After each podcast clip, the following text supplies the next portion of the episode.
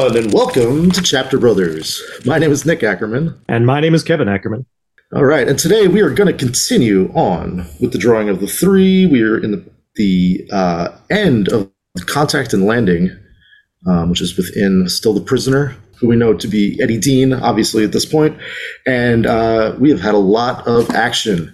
Uh, but before we get back to the action, Kevin, it is time for the Stephen King trivia. Dun, da, da, da. Okay, so as I was, as I was saying, uh, the past couple of weeks, 1981 was a big year for Stephen King.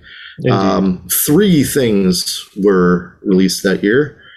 Um, what was it? Roadwork and Danse Macabre, right?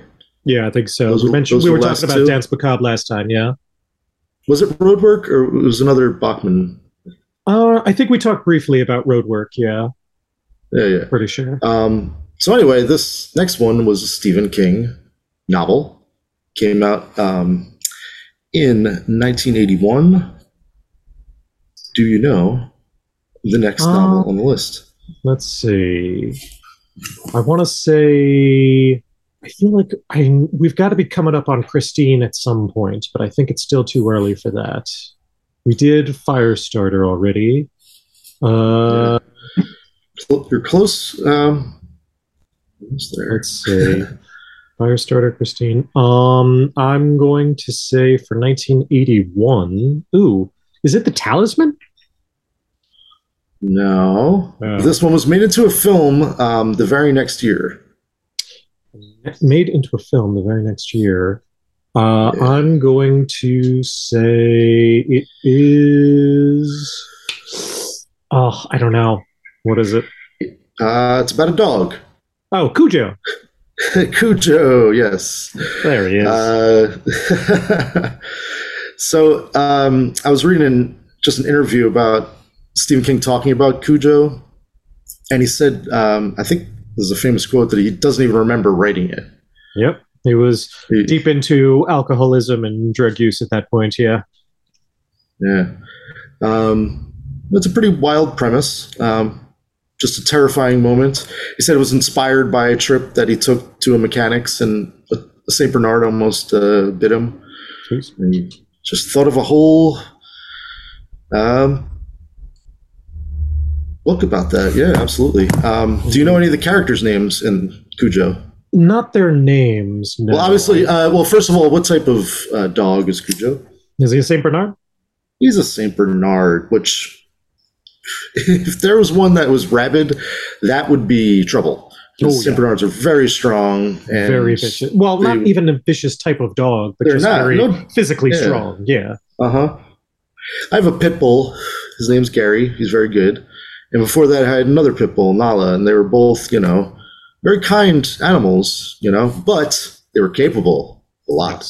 So Very I would not like to see yeah. them if they were rabid. Uh, do you know how Cujo became, how he got rabies? Rabies? Rabies. Uh, I, how did he get the rabbis? Did, did did he he, go to the local synagogue? Uh, then they blessed him. Uh, no, I was. go- let's see. Uh, from the book, I'm pretty sure that there was like some sort of a cave that he got bit by uh, a bat, and then for some Yep. reason, also it was like a like some sort of like a dark spirit or something was involved as well. Uh, but yeah, I definitely was- remember that there was a bat. Yeah. he was following a rabbit apparently Oh. and then down a hole so I wonder if that was some sort of lewis carroll uh, reference Could be. alice in wonderland the dog followed a rabbit and Hmm. got rabies instead It's true. We Um, all go a little mad down here. how many uh, okay i don't, I don't want to give away any spoilers because i just read like the plot of it really uh, but do you know you don't know any of the characters names I don't know their names. I know there's a mother, and it's either a little girl or a little boy, and they're a stuck in a car. boy Little yeah boy. stuck in a car that's hot Yeah. the dog outside barking at you have you ever been bitten by a dog kevin I don't We think so. Well, mm, I mean, like nipped at for sure, and like you know, when I've been trying to like separate two dogs that are fighting, I've been a little bit bit, but you know, not like yeah you know, bit ferociously. No. Right. I think we talked about this. I also got, I got bit by Gary, but it was breaking up a fight. So Yeah. not a big deal, but it sucked. and oh gosh, oh yeah. So that's definitely terrifying um, to be stuck in a car with a rabid dog right outside. Uh, th- the last name of the family is the capital of New Jersey. Cool. Uh, Trenton. Trenton, yeah. Donna and Vic Trenton are the parents, and Tad is the son. Tad. Interesting. And uh, the people who own Cujo, their last names are the Cambers, Joe and Charity Camber, and their son Brett. Hmm. Actually, Cujo is Brett's dog. Interesting. But yeah, there's a whole story that comes after that. It's Cujo, and they made a film out of it.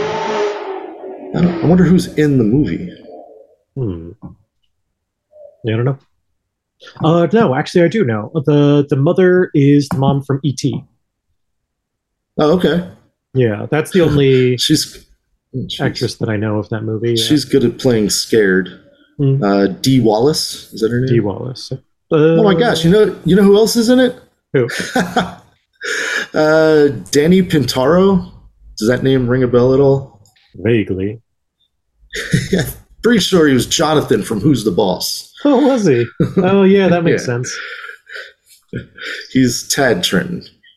Um, so, so one thing that I did read is that the ending of the movie and the ending of the book are different. Hmm. Yeah, Uh, yeah, that's all I'll say. it's true. That we, we don't want to spoil it even, even more than that. But just you know, if you've seen one, the the other one is different. so yeah, check them both out. Uh, so anyway, that is Cujo, and that was the year of 1981 for Stephen King. Great job. Uh, Indeed. When was Cujo was released in August. Uh, location September 8th of 1981 is uh, Cujo. So, like I said, Roadwork by Bachman, Danse Macabre. I think that was in April, and then um, Cujo in September. So, how about that? Stephen There you go. That's a hell of a year. pumping them out in 1981. True. well, and if we have the story of Cujo as anything to go by, he definitely was writing uh, a little bit, uh, a little bit, mm, you know, out of it, and uh, you know, going through his own uh, phases of addiction, and maybe. uh I mean, I don't, I don't want to overly assume, but I'm, I think I remember that uh, there was some.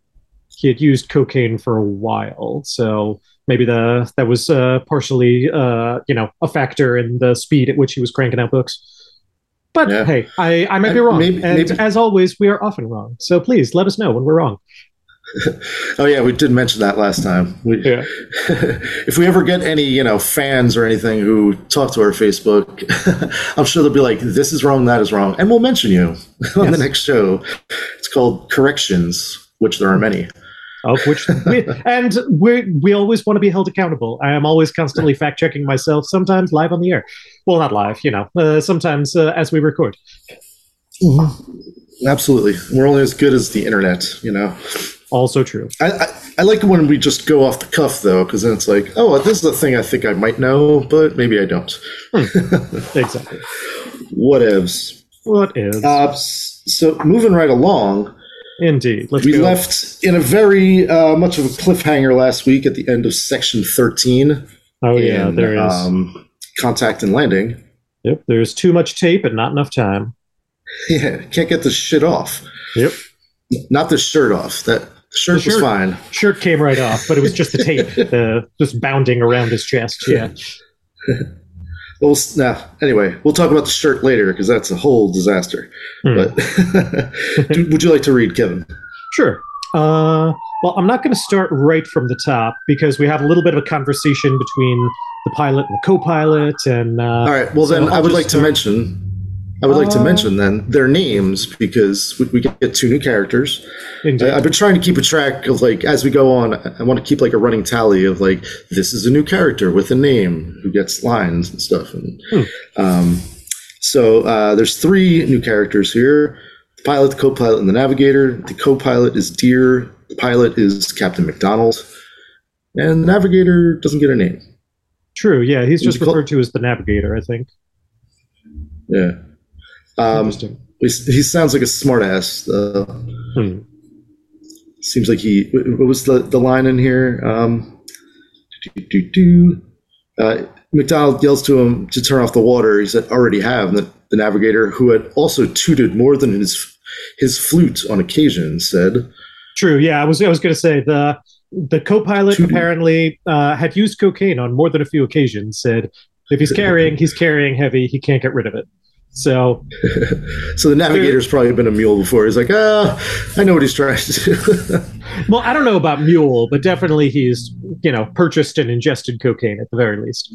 Uh, other But, other yeah. people have tried to do this on planes before, so they're they're hip to the uh, the, the things that are happening, and even if they flush it, you know.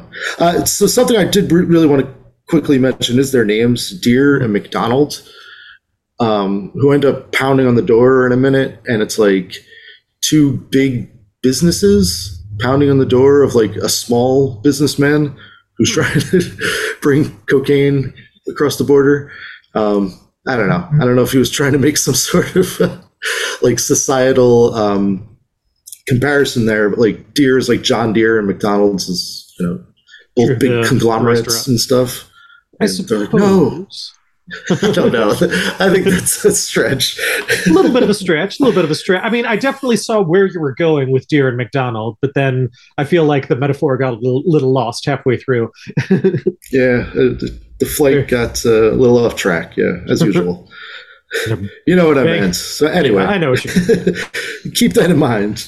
But- John Deere and Yeah, Ronald McDonald. basically, like the idea is that we've got this sort of power struggle between the captain, the well, the pilot, the co-pilot, the navigator, and then the flight attendants seem to be a tier below the three of them. Like uh, at first, they're talking, they're arguing like captain just wants to bear, bang the door down, and the other two guys are basically saying like you're scaring the other costume, uh, the other uh, the passengers here. Let's let's take it easy the other here. the other geese, right? Exactly. Geese. They refer to them as geese. Yeah. Getting the goose off the flight. Yeah. Uh-huh. Um, so Um, let's so see. It seems like they all want to. Okay, go ahead. No, no, I was just gonna say. Um, so yeah, the as we said, the navigator, like, what's his name? Um, the co-pilot said if he's carrying heavy, if he's carrying, he's carrying heavy, so we won't be able to just flush it down the toilet. And the navigator's like, yeah, even if he does manage to flush it, they'll be able to draw off a sample and they'll be able to Mhm. you know figure it out and the pilot is just kind of starting to lose it um let's see you could always say someone came in before him and dumped it mcdonald replied his voice was gaining a raw edge. He didn't he didn't want to be talking about this. He wanted to be doing something about it. Even though he was acutely aware that the geese were still filing out many looking with more than ordinary curiosity at the flight deck crew and stewardesses gathered around the bathroom door. For their part the crew was acutely aware that an act that was, well, overly overt could provoke the terrorist boogeyman that now lurked in the back of every air traveler's mind. McDonald knew that his navigator and flight engineer were right. He knew that the stuff was apt to be in plastic bags with the Scuzzballs prints on them, and yet he felt alarm mm-hmm. bells going off in his mind.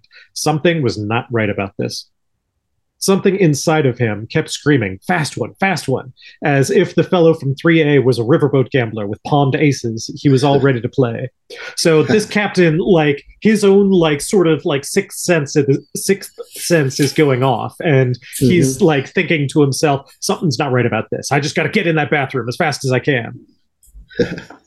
Oh my gosh, yeah, he's pulling a fast one on me here. Hmm, What's this guy doing? What's he pulling in there? exactly. Yeah. Scuzzball. Hmm. Uh, And then- I mean, do you think yeah. that's actually true that you could find cocaine if it Sure. was? It, it, Yeah, would there I mean, still be remnants of it, like in the water. It wouldn't dissolve. No, I'm sure I feel like you could- you could definitely just distill off the water, and then you would be left with whatever powder was left over, like sort of adulterating it.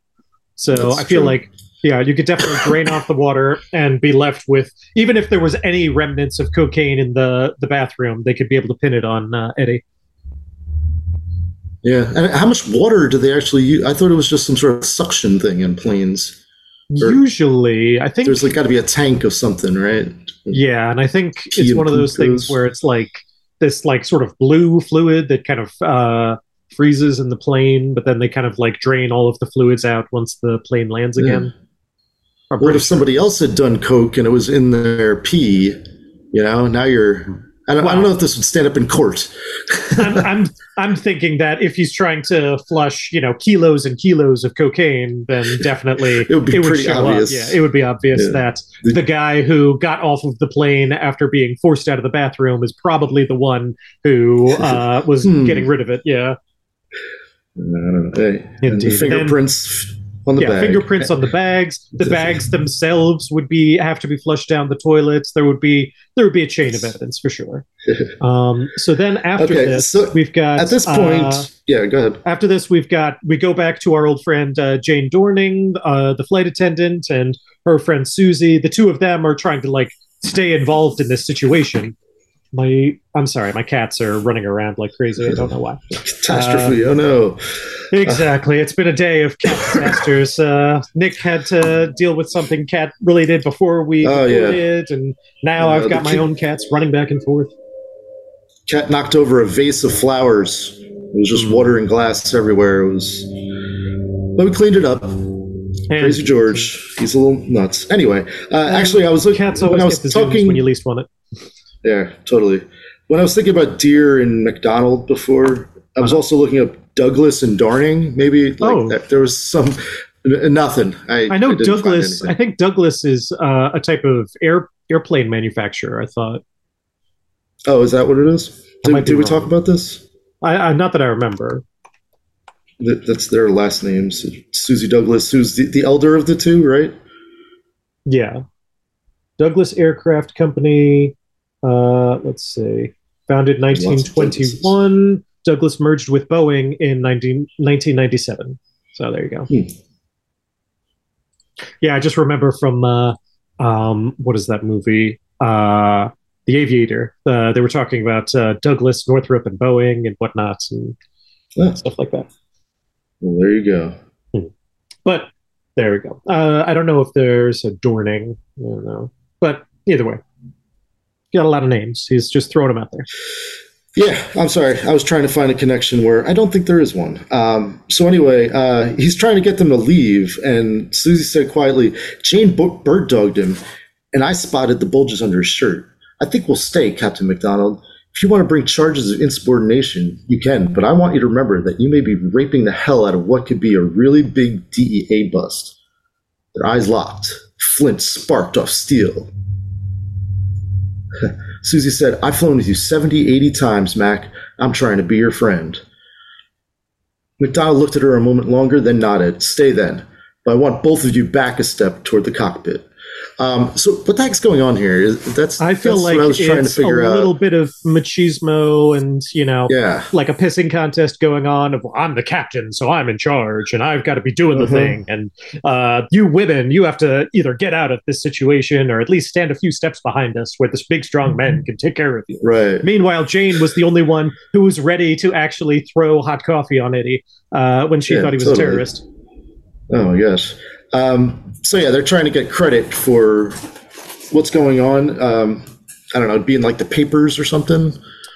I don't even know if it's so much about credit. I think it just might be that the captain wants to be in control of the situation and he's like this is my plane this is my thing i've got to you know grab this guy and i got to take him down for myself like i Hmm. think it's just he wants to be the one who's like Just you know got his exactly the one who's got his hand on uh hand on the wheel yeah literally uh, Hmm. a minute ago. I guess because yeah, they had no idea what goes on back there. That's that's the wild thing about being on a plane. You know, as the pilot, it's like, yeah, I'm in charge of this plane. It's like, well, are you really? You're locked in the front. exactly People yeah who are really in charge are the flight attendants who are dealing with everything Hmm. all the time. You know, Exactly. Yeah. They're, I feel like the flight attendants are definitely the ones who are. I, I I almost kind of liken it to like nurses and doctors, whereas the nurses are the ones who are most often in contact with the patients, whereas the doctors are the ones doing like, you know, the actual diagnosing of the illnesses and probably getting all the credit, but the nurses are the ones who are doing the majority of the work. that is very very apt analogy. Good job. Hmm. Um, being in the hospital many times myself. Nurses are awesome. I mean, doctors are great too, but they just aren't there as much. You know, Exactly. like they- They've got to be doing the, They're the doing their best. work. Yeah. Mhm. It's like a dilution of, um, you know, responsibilities. You know, principals Exactly. are doing a lot, and teachers you know, have more kids. I don't know. So, anyway. Anyway. So yeah, uh, Susie. And, so bird dogged. I, I had to look that one up real quick. I mean, of course. What do you think it means? Uh, I want to say that it's basically, it's like it, it, you know, being a person who's never actually gone hunting. My first uh, analogy is uh, the old Nintendo game Duck Hunt. The that little dog that would like jump up whenever you spotted like the the duck. So that basically the bird dog uh, finds the birds and sort of like runs them out of uh, out of hiding. So then the bird goes flying and then you shoot at it. Yeah, yeah, and they, they actually point. Like this is where the pointer dogs come from and stuff. So she bird dogged them like she spotted them out. Yeah, Um, and like flushed it out of hiding. Yeah. hmm Um, I think my buddy had a bird dog. It was a what the heck was that? English pointer. Anyway, it was very good at fetch. I'm sure. so I also like that they had this sort of running gag of um, this person who had taken cocaine in more than one occasion, this person who had tooted more than his flute, and then McDonald, who had never put anything stronger than an aspirin in his system in his entire life. Uh, he's the, you know, the captain is the one who's like totally in control Mhm. and everything. Level-headed. Also, a little bit less in touch with what the the spe- specificity of what it's like to try to flush a kilo of cocaine down a toilet. He's like, he's Right, gonna flush it, and he's like, it's not gonna go anywhere. There's nothing to Trust worry me, about. I've I'm- flushed some. I've flushed some cocaine in my time. Maybe you need to calm down, sir. Um, Well, oh my gosh. Uh, do, do, do. But So also- turns to the gate. Yeah. Ooh, before we go on, um, the captain also is the one who is the most sort of in tune with his instincts. That he immediately realizes there's a reason he's in this bathroom. There's a reason he's locked up. So it's got to be something fishy going on. Maybe they are also thinking this could be a bomb or something. Uh, maybe not Hmm. Also just. possible. Uh, could be anything. Um, uh, because yeah, we were talking about the the terrorist attacks that just like happened. Uh, the, the hijacking was like seventy nine or something. Yeah. Uh, but there was other uh, instances as well. Um, so yeah, it's fresh in everybody's minds. Um, I th- they say that in a minute. Um, oh, um, so people are still filing out slowly. Uh, he turns to the gate agent, trying to keep people calm, um, and he says, "Um, get some custom agents down here, um, three or four armed now." Um, the navigator made his way through the line of passengers, excusing himself with an easy grin, and spoke quietly to the gate agent, who raised his walkie-talkie to his mouth and spoke quietly into it. Did the navigator leave then too, or did he just talk and then? Oh, he comes back, right? Yeah, he. I think he comes back in a second. Everybody wants to be where the action is. Yeah. Yeah. Um, oh, and then it, it says the thing about um, McDonald, who had never put anything stronger than aspirin into his system in his entire life, and that only rarely turned to Deere. His lips were pressed into a thin white line like a scar. As soon as the last of the passengers were off, we're breaking that shithouse door open. He said, "I don't care if customs is here or not. Do you understand?" Roger, Deere said, and watched the tail of the line make its way into first class. Hmm. Ooh, on to section 15. Indeed. Get my knife. There you go. Go ahead. So yeah. Get my knife, the gunslinger said. It's in my purse. He gestured toward a cracked leather bag lying in the sand. It looked more like a pa- big pack sack than a purse, the kind of thing you expected to see hippies carrying as they made their way along the Appalachian Trail, getting high on nature and maybe a bomber joint every now and then. Except this looked like the real thing, not just a prop for some airhead self image, something that had done years and years of hard, maybe desperate traveling. Uh, so yeah, Bomber so joint. Yeah. so Eddie realize so Eddie sees that uh, some of Roland's fingers are gone. Uh, get it, he said. Cut through the tape. Try not to cut yourself. It's easy to do. You'll have to be careful, but you'll have to move fast just the same. There isn't much time. I know that, Eddie said, and he knelt in the sand. None of this was real. That was it. That was the answer. As Eddie, as Henry Dean, uh, the great sage and eminent junkie would have put it, flip flop, hippity hop, off your rocker and over the top. Life's a fiction, the world's a lie, so put on some Creedence and let's get high. None of it was real. it was just an extraordinarily vivid nodder. So the best thing to do was just ride low and go with the flow. So Eddie is going back into his seesaw of this is real, this is fake, this is real, this is fake. I don't believe this. He's still trying to get himself out of it. Exactly. Um, Kevin, I that little rhyme is fantastic. First of all, I'm gonna like just start saying that. um, but it reminded me of um, what's it called? Oh, I thought I looked the rain in Spain. Yeah. Oh, there it is. Uh, the rain in Spain falls mainly on the plain. There's joy yeah. and also plain, but the rain in Spain falls mainly on the plain. Yeah, pretty crazy plain. something. Yeah. Oh yeah, pretty plain. Uh, loony sane. Yeah. So basically, the world, all will change and all ways remain the same. But if you're mad or only sane, the rain in Spain falls mainly on the plain.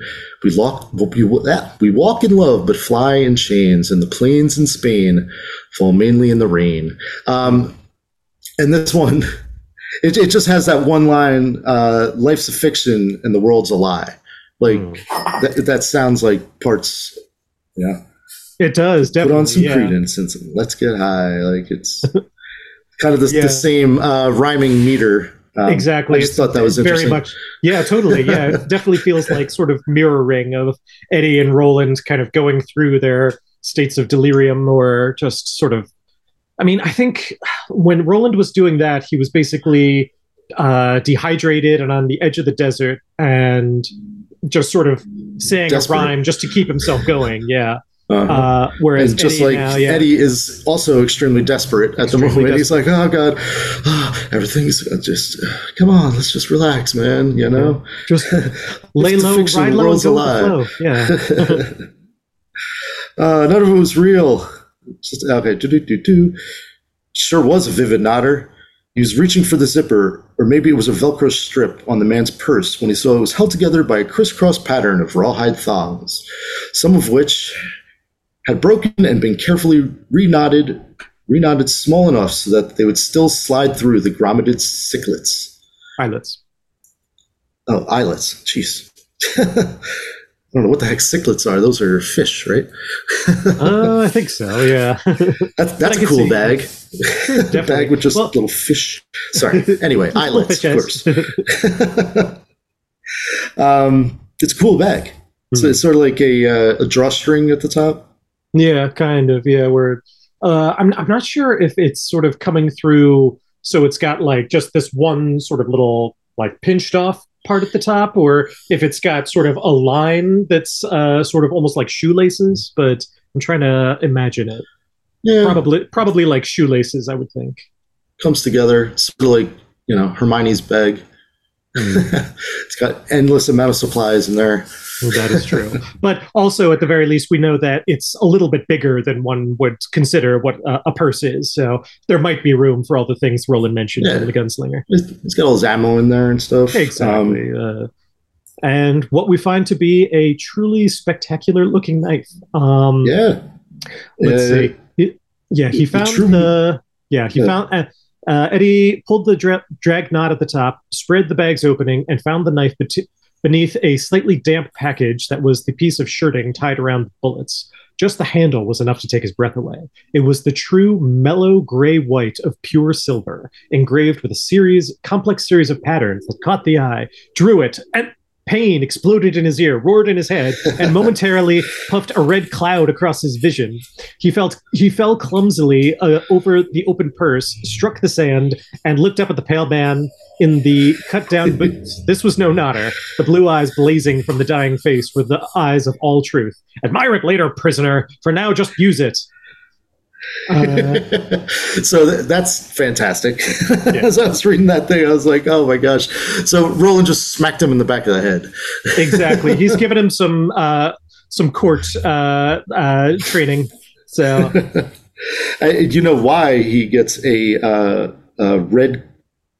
sorry, a momentarily puffed a red cloud across his vision. Uh, I want to say like I don't know, uh, probably like early onset of like a concussion or something? well, basically. Um, so, but specifically, uh, the part of your brain that controls your eyes is in the back, the oh. occipital lobe. So when you get like you hit the back of your head and you see stars or whatever, or this red cloud, it's because you just you know jarred the vision center of your brain. Um, Yeah, that makes sense. so yeah, that's that's. I was like, oh, he smacked him in the back of the head. Good to know. Yeah. So So, then- the next time you fall and smack your head, you're like, oh, that's why. Hopefully, hopefully you don't fall, but Hopefully not. Yeah, don't, don't injure your head. It's a bad idea. especially in New Jersey. Oh, that's true. yeah, there have definitely been times where I've slipped on the ice and fallen on the back of my head. Yeah. Mhm. Like, oh gosh. Next time it'll be you're like, oh, that's the red cloud. Ow, my head hurts. um, anyway, admire it later. So the, the knife uh, obviously is a uh, heirloom of his, and I Uh, wonder what it says. about as yeah, it seems about as old as uh, Roland's guns as well. Uh, and he pulled the knife out of the scabbard. Not old, more than old, more than ancient. The blade, honed almost to the point of invisibility, seemed to be all age caught in metal. Yeah, it looks sharp, he said, and his voice wasn't steady. uh, I like Eddie. It's true. Yeah, Eddie is very much. We've had this like avatar of like a honorable and uh, just man who's going on this quest to find his dark tower, and then we've got Eddie, who's just a guy who got caught up in some bad stuff, and he's but he's funny and he is along for you the ride. He's comic relief. along yeah. for the ride. Yeah. But Roland and even Eddie can see the steel that lies deep within, within his spine and knows that there's more to him than his life has been thus far. So Eddie is all potential. So I, I, I love that about uh, Eddie so far. when did uh, Hitchhiker's Guide to the Galaxy come out? Um, I want to say 70s. Uh, I forget exactly. Let's look it up on the fly.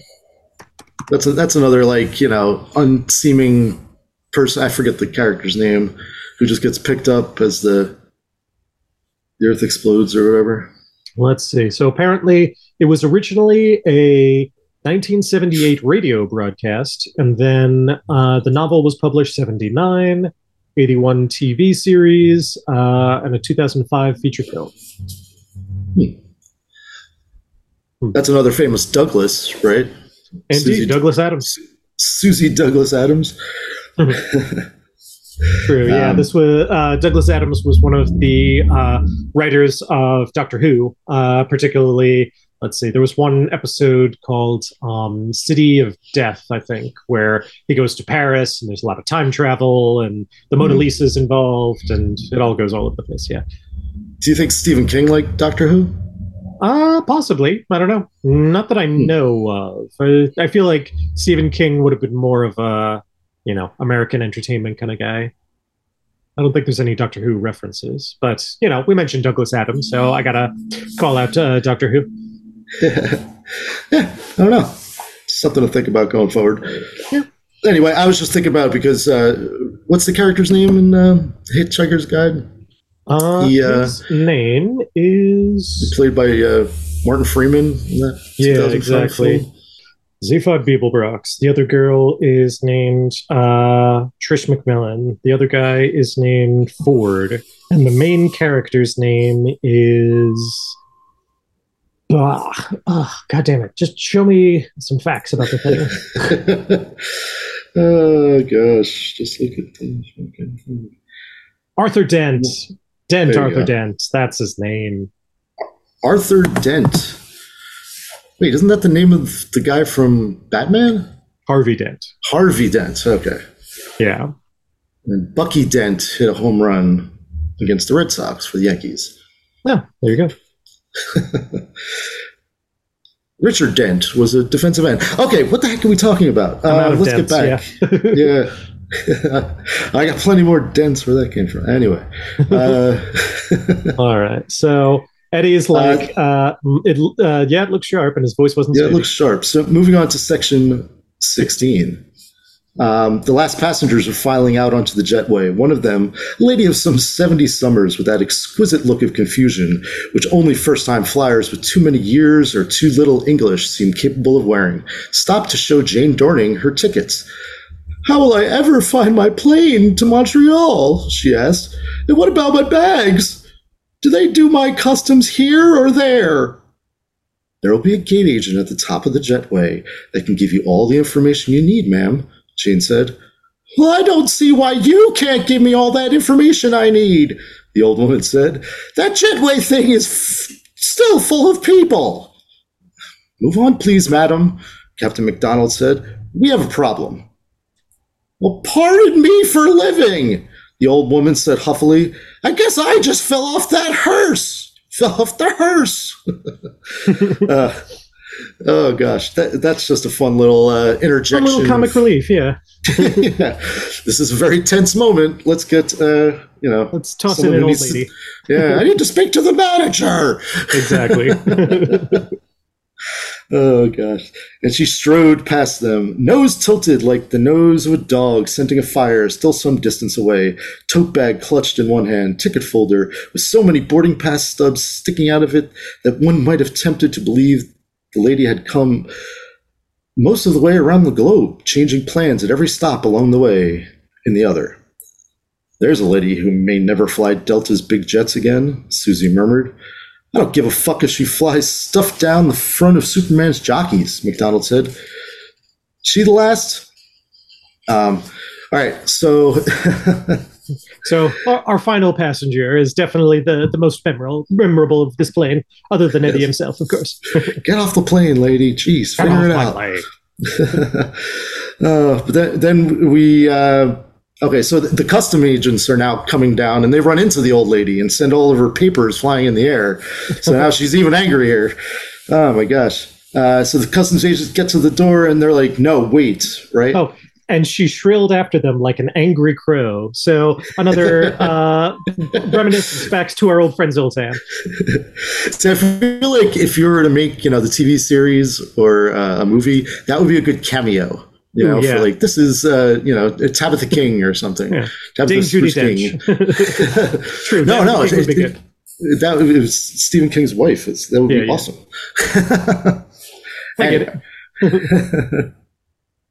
oh um, yes. So these basically the the noose is tightening. Like the the clock is definitely running out on Eddie's time mm-hmm. in the bathroom here, uh, which I feel like is the kind of the point of all of this sort of outside the bathroom thing that we keep cutting back and forth of uh, and then uh, the captain of course is gonna uh, do his own machismo uh, dick waving as they say. Okay yes. McDonald said you guys stop right there. Sir we're federal cus- customs officers. That's right and i requested you and i'm glad you came so fast. Now you just stand right there because this is my plane and that guy in there is one of my geese. Once he's off the plane and onto the jetway he's your goose and you can cook him any way you want he nodded to Deere. I'm going to give the son of a bitch one more chance, and then we're going to break the door in. Okay, by me, Deere said. Uh, McDonald whacked on the bathroom door with the heel, heel of his hand and yelled, Come on out, my friends. I'm done asking. There was no answer. Okay, let's do it. and then, oh my gosh, that that's some major posturing right there. This is my plane. I'm the one in charge here, and you only are here because I asked you to be, and blah blah blah. Ugh. Definitely some puffing of chests going puffing on. Puffing of yeah. beating of chests in the, the gorilla uh, parlance. Yeah. Ooh, ooh. exactly. Guys, we have guns. Like, oh, geez, I don't know.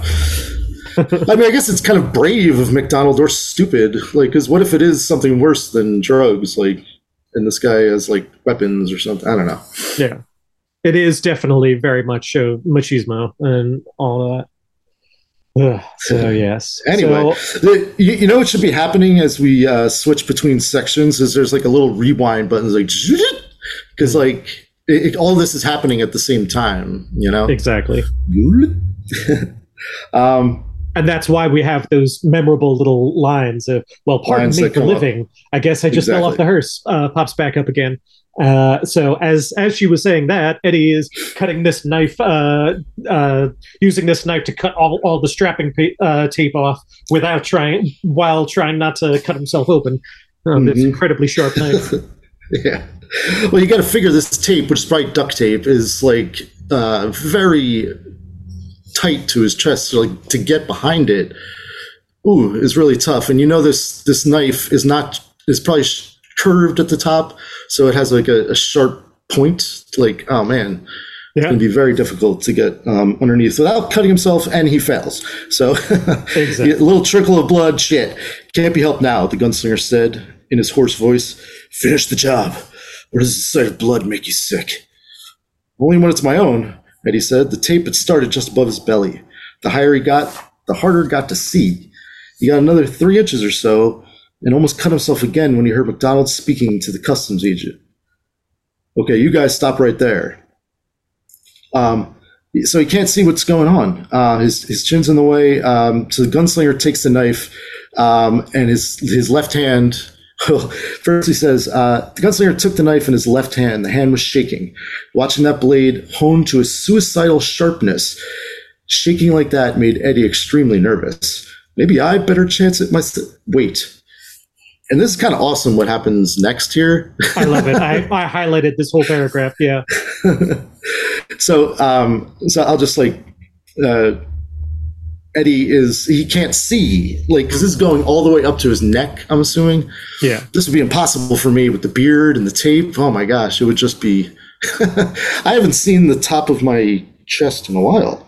Beard, but. Uh, True. My beard isn't really covering my chest, but I could definitely see like probably, we've got to be up to the sternum and like his collarbones at this point in order for his chin to be blocking it. yeah, I'm just imagining how high this tape is being taped. Good lord. Hmm. Ugh. But anyway, um, so the gunslinger, which is now being called again because he has to focus and be a gunslinger at this moment. Um, Yeah. do you want to read this part, Kim? No, after you. Okay. Um, so the gunslinger stared fixedly at his left hand.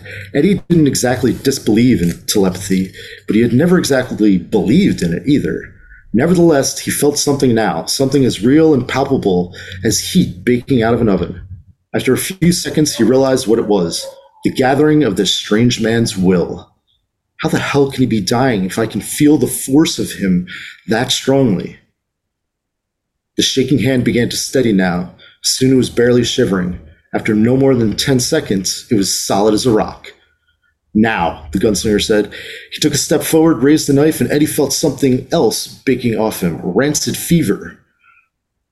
Are you left handed? Eddie asked. No, the gunslinger said. Oh, Jesus. Eddie said and decided he might feel better if he closed his eyes for a moment. He heard the harsh whisper of the masking tape parting. There, the gunslinger said, stepping back. Now pull it off as fast as you can. I'll get the back. Um, all right, so now they're really knocking on the door. Oh, anyway, let's go back. Rewind. Um, Pounding on that door. Yeah. well, but the gunslinger is um, steeling himself and just Oh, being yeah. like, "You need to calm hand with the down. Yeah. right now and focus." And like, it's just amazing to see how he can do that and like shut out the world. It makes me think of um, um, uh, what was the name of that movie? Um, For Love of the Game. Yes. It's a, it's a Engage the baseball movie. Yeah. Yes, engage the mechanism. I don't know if I've mentioned that before, but um, this feels like that. It's like everything is going on around. him, There's all, and he's just like, I need to focus on this right now. Just shuts on all the uh, exterior Uh-huh. sound. Yeah. So th- there's they can still hear the guy pounding on the door and stuff, and he's like, "I need to focus right now." Also, right here it says masking tape. It is what. Yeah, that is uh, odd. Uh, I, wa- I wonder I if that was, it was uh, duct tape. a mistake. Yeah. Or or I assumed it was that sort of like clear, like strapping tape, um, Well, like packaging tape. packaging tape. Yeah. But yeah, I mean, stuff. Mm. he's a little inconsistent. Uh, yeah, I doubt Yeah, that it's masking tape. In order for like masking tape, you could just pull off with one hand. Uh, but yeah, Uh, yeah. Do, do, do, do. So, So roll- so um, basically, no polite little knocks anymore. Uh, passengers are out. Eddie thought, no more Mr. Nice Guy. Oh, shit. Come on out, my friend. I'm done asking. Yank it, the gunslinger growled. So now he's just ripping the tape off. And uh, he says uh, he's glad he's not hairy chested because that's what I was thinking this whole time. Like, oh my God, when he rips this off, this is going to be like a 40 year old virgin. exactly. Yeah, I feel. Yeah, either of us, I'm sure, it would have torn off like huge like patches Oh, of hair, and oh my god, Swaths of hair. Oh, Oh. God, I would be in so much pain. And that would just start bleeding also. exactly. Yeah, oh man. Because that's what I'm thinking the whole time. I'm like, okay, even if he gets this off, he now has to explain why he's bleeding and Yeah. stuff, and like why there's a whole bleeding, bunch of why other irritated. Yeah, why is there there's going to be clearly red marks all over his chest i mean he must have some hair Yeah. so he's got to well he says it does hurt right right. um, Oh yeah. Um, he looked down and saw a red band of irritated skin about seven inches wide across his sternum. Just above the solar plexus was the place where he had poked himself. Blood welled into a dimple and ran down to his navel in a scarlet runnel. Beneath his armpits, the bags of dope now dangled like badly tied saddlebags. Okay, the muffled voice behind the bathroom door said to someone else. Let's. D-. Eddie lost the rest of it in an unexpected riptide of pain across his back as the gunslinger unceremoniously tore the rest of the girdle from him. he didn't even warn him nope Oh no, yeah. It comes to Like a a point where you Band-Aid. just, you just got to do it. Yeah, right off Right he off. bit down against the scream oh man Hmm. put your shirt on so he has so much trouble with his shirt right here and Oh, i yeah. have been there so many times like i need to get dre- why won't the sleeve work good inside out uh, it's, it's all backwards and now Yeah. that i tried to pull it out i pulled it out made it worse now the whole thing's upside down so Uh, yeah. The, and Roland just like, God, how could you be so clumsy? And rammed his own fist into the left sleeve of Eddie's shirt to help him get dressed. figure it out now. Do it. Uh, he don't, he got the the buttons right though. Yeah. I was amazed by that because there's definitely been times where I'm going fast. I'm like, ah, geez, this is wrong. Hmm. Um, So yeah, Roland. is buttons like, are good. Wait, wait, wipe your shirt. You don't want blood on your uh, on it. Uh, no, wipe your gut Mhm. uh, to make sure he doesn't have blood on his shirt. Uh, tore Yeah, away yet another piece of that shirt that's got to be about you know very small at this point. it's very small. We're talking, yeah, definitely Johnny Depp and Nightmare on Elm Street short. Yeah. barely covering the nipples at this point. Getting closer to like I don't know, Farrah Fawcett. It's true. It's it's approaching a uh, one of those like Sports leather, bra. like yeah, like uh, sub. It's it basically like sleeves with no shirt anymore at this point. Uh, the old, it's kind of like a, a gun uh, holster across Yeah. the back. That's what he could repurpose it into. One of those, uh, like the you know the private detectives used to wear. Right. Across Exactly. your- Um. Anyway, so yeah, it ripped off the shirt to to get him to get the bleeding. Well, the bleeding wouldn't stop. I mean, he maybe wiped it, but it's still going to keep bleeding. It's true. Um, also, is this another reference to the wound in the side that we mentioned Interesting. with? Uh, well, what did he say that it was just above the solar plexus was the place? he right, it's right in the middle. Yeah, I would- I would think that would be like right in like the xiphoid process, isn't it? Mhm. Yeah, that is what that's called. Good job, Kevin. Hmm. Two points for Kevin. Nice. It was a two point question because it starts with an X, right? Exactly. it's a good. Uh, it's a hell of a Scrabble word. True. X Y P H O I D. I want to say. Yep, that's how you spell it. But in any case, so uh, anyway, uh, Eddie's so gotten he his then shirt back on. His Mhm. chest is still kind of bleeding a little bit, but I, I guess if a knife in a knife that sharp, it would probably heal fairly quickly too, right? um, If you just poked yourself. or it would it or it just went deeper and it's Yeah. a much worse wound than we think it is because the more sharp the knife is you're like oh that wasn't so bad and you're like oh actually that was terrible Yeah. i now need stitches great it. I'm imagining like Um, a paper cut, but probably hurts a lot. no i'm thinking he like punctured himself Oh, so well, ho- hopefully he didn't hit his uh uh what's it pneumococcus the uh diaphragm there right. potentially get a lung and have a pneumonia or whatever Yeah. i don't know Much more serious No. situation. So Anyway, in any um, case, uh, Eddie then suddenly a better better idea struck him. He unbuckled his belt instead. Uh, There's no time for that. The gunslinger realized he was trying to scream, but and was unable. The door's only got one hit left in it. I know what I'm doing, uh, Eddie said, and hoped he did, and stepped back through the doorway between worlds, unsnapping his jeans and raking his zipper down as he went. After one desperate, despairing moment, the gunslinger followed him, physical and full of hot physical ache at one moment, nothing but cool ka in Eddie's head the next. uh, So it's interesting that we've got just that moment of like, okay, so the first time, uh, the gunslinger had to point Eddie's direction towards the door, point Eddie's attention towards the door in order for Eddie to be able to physically walk through it. So then the second time, Eddie goes through first, and then the gunslinger walks through after him so that he is goes so that like Eddie's body is in the world first so then the gunslinger's mind is going into Eddie's mind so Mhm. yeah so we've got like it, they've get they're very specific about the order of things which I like And I also like um, that he set it up so well in like previous sections of like this is what's going on. Here are the rules. So that now like the action is ramping up. He can just be like, Eddie went in and Roland followed in his mind. right Um, the cool, the cool ka. Hmm. I was like, it, it's great to see that. It's like because that's going back all the way to like the very first parts of the gunslinger when you're like, who's Kami? And I was like, I don't know. but now, like, I still don't fully get what it means, but it, like, it's, um, you know, that feeling of enlightenment or whatever, trying to like get to different levels of like uh, that. I don't know. Yeah, that's as, as good of a description as any, I would say. I mean, the, the, they're definitely going to explain more as time goes on. Right. But just the fact that like um, Eddie went back, but Roland's in charge. Is that what's going on, or is this Eddie who's speaking in this n- next part? I think it's still Eddie. Um, so now, Okay. so Because he does kind of joke around a little bit. So. exactly. Yeah, Roland wouldn't joke around. Um, No. All right. So this is the start of section 18. One more, McDonald said grimly, and Deere nodded. Now that all, first of all, this is what I was thinking. Um, how many times do you think you'd have to hit one of those doors on a plane to knock it in?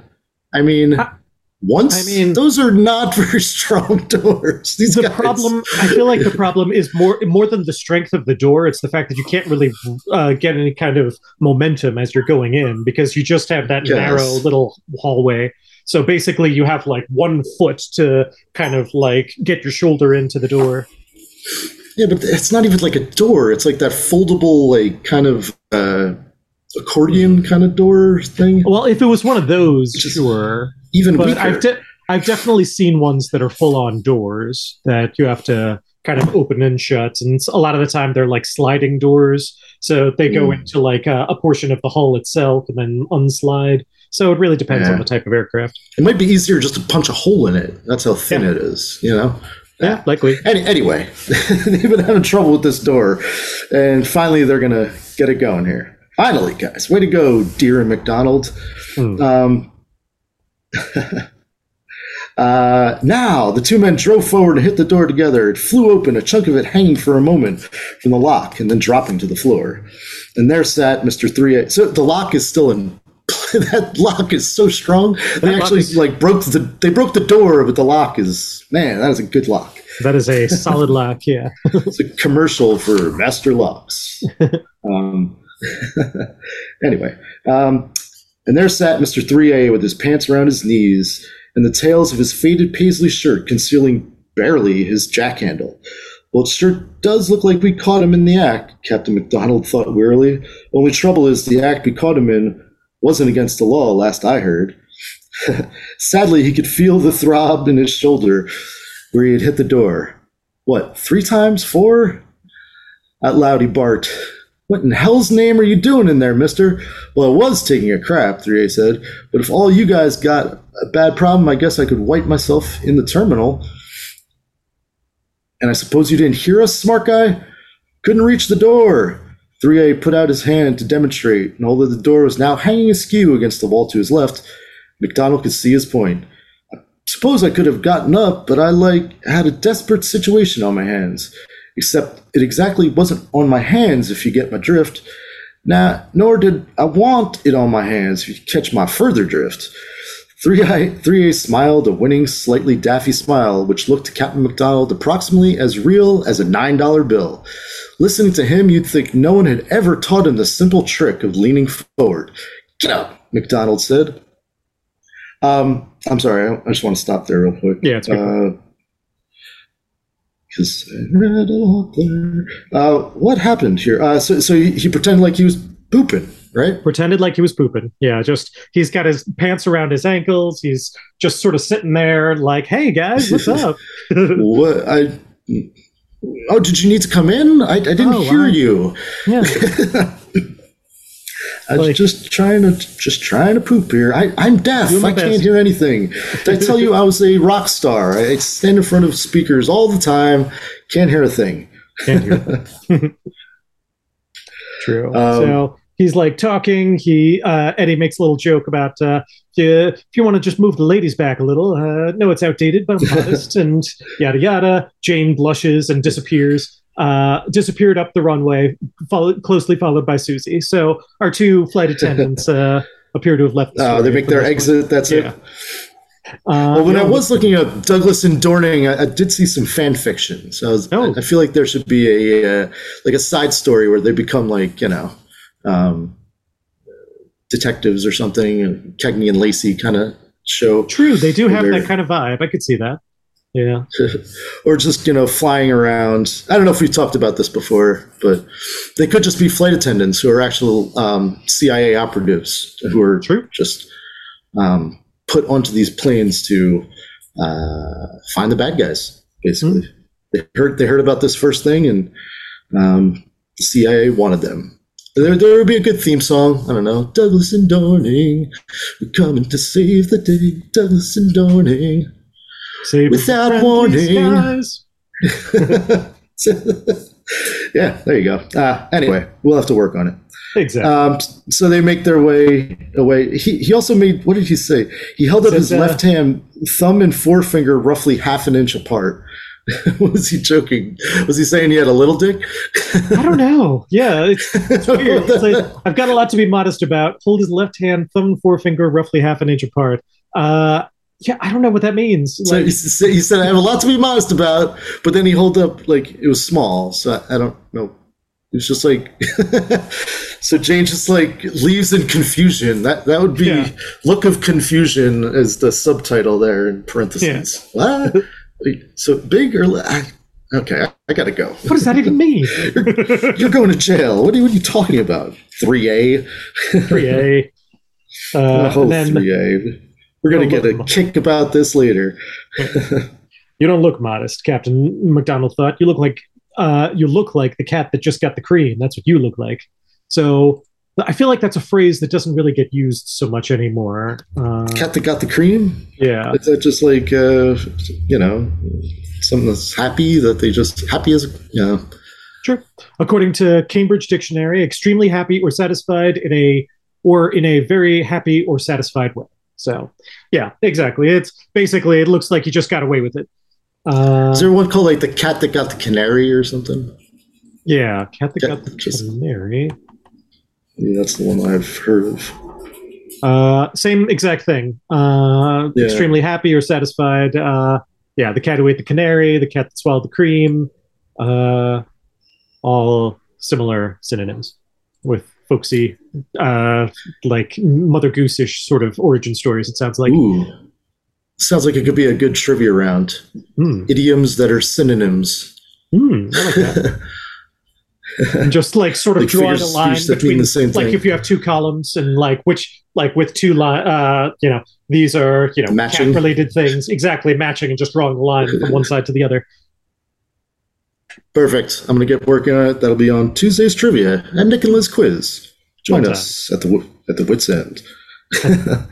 uh, So, so yeah, Just a little. the- little plug, little plug.